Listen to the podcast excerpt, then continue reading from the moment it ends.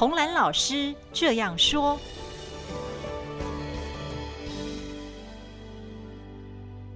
各位好，我是红兰老师。我前一阵子有机会啊，跟欧桂芝老师谈话，对对对，他引起了这个社会上很大的反应。不过我跟他谈的倒不是他那一天讲到的廉耻啊之类，而是说我们都对很多学生们呢有一点小担心，就是说学生太容易情绪化。老师面对学生的时候很难管理，我就想到我另外一位朋友，他是大学里的系主任，学生非常的多，他不但是要在学业专业上啊表现出成绩，他还要管理学生的情绪。他说这是最大的痛苦。是我有一个刚毕业才两年的学生，被校长找去做辅导主任，哈，说他才二十四岁，真的叫菜鸟啊？你怎么叫他去做辅导主任呢？可是我去找那个校长的时候，校长说不找他找谁？没有人愿意做呀！啊，就是现在都是，就是也是没有办法的事情，因为这种就是吃力不讨好嘛，对不对？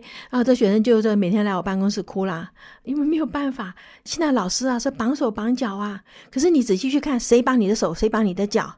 我跟他说叫自作孽不可活，是人民自己选出来的立法委员设的法，现在绑住老师的手脚，所以现在真的是个很大的问题哈。呃，有个国中的另外一个学生，他来跟我讲，他说他看到有个学生写出来的段考的成绩了哈，哎，本来平时成绩是很不好，哎，这次成绩这么好哈，他觉得这个知识不可能在一天两天之内累积这么多嘛，可现在老师已经不能够怀疑学生，也不能够说他书包，甚至监考哈，你就是看到他有什么东西，你只能用眼睛去暗示，就让他知道说我在看你了，你还不能够去。就是就现在有很多很多这种不可思议的那种束缚哈，就是老师以前有这些权利可以去怎么样，现在都没有了。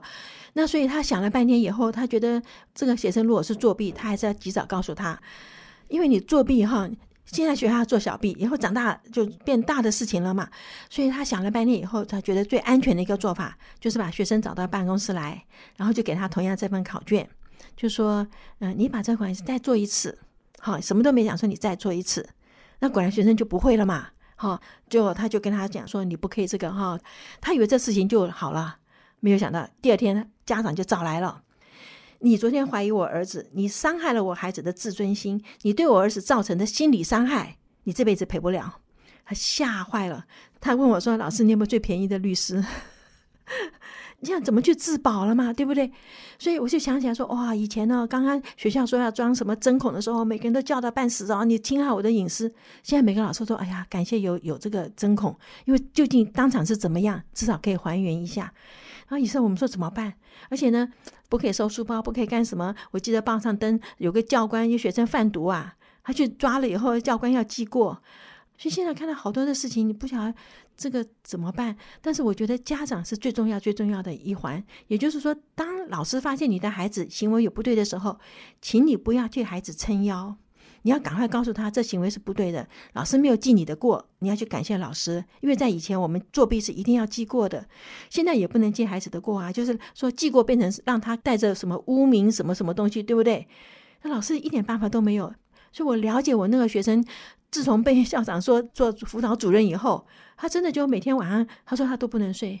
他也跟他先生讲说，如果不太好，我们就离婚吧，因为免得我牵累到你，会到这样子的地步。因为如果对方要他赔，你是不是牵连到他的先生了？我觉得这样子什么人敢做老师？我们的法怎么到这样子的地步？我现在真的是很希望说，新的国会议员能够把这些不好的法翻转一下。我觉得哈，孩子要管教哈，我们一定要了解一件事情：人如果没有外在的控制。它不会有内在的控制产生，这是我们实验做出来的。人没有外在的控制，它不会有内在的控制产生。这是孩子小时候为什么一定要教？所以动物为什么要规范？他一定要这样子，这个行为才会形成一个习惯。习惯以后就变成他的第二本性。但是如果说小时候就随便他去。啊，比方说在高铁上看到孩子在椅子上跳啊，最近不是火车有人那个坐过站就去拉那个紧急刹车，这都是我们说叫做匪夷所思的事情。但是都出现在社会上的时候，那是不是就是小时候都没有人管教啊？可是你再回头看一下，因为父母亲忙，老师现在被绑手绑脚，不敢管教，那我们以后变成一个什么样的社会？真的，我们现在看到这么多的小乱，以后会变成大乱呢、我们有个很好的俗语：小时候偷摘瓜，长大偷牵牛。对不对？这真的是这样，因为坏习惯养成了，他觉得没有关系。我现在已经看到太多的事情，觉得没有关系而出错了。所以新学期马上要开始，我觉得家长稍微想一想，老师现在还愿意管你的孩子，你要去谢谢他哦。他还愿意管你的孩子，你一定要站在老师的后面，你不要认为说哦，又伤害了我孩子的自尊心，又什么心理伤害。这个心理伤害先讲一下哈。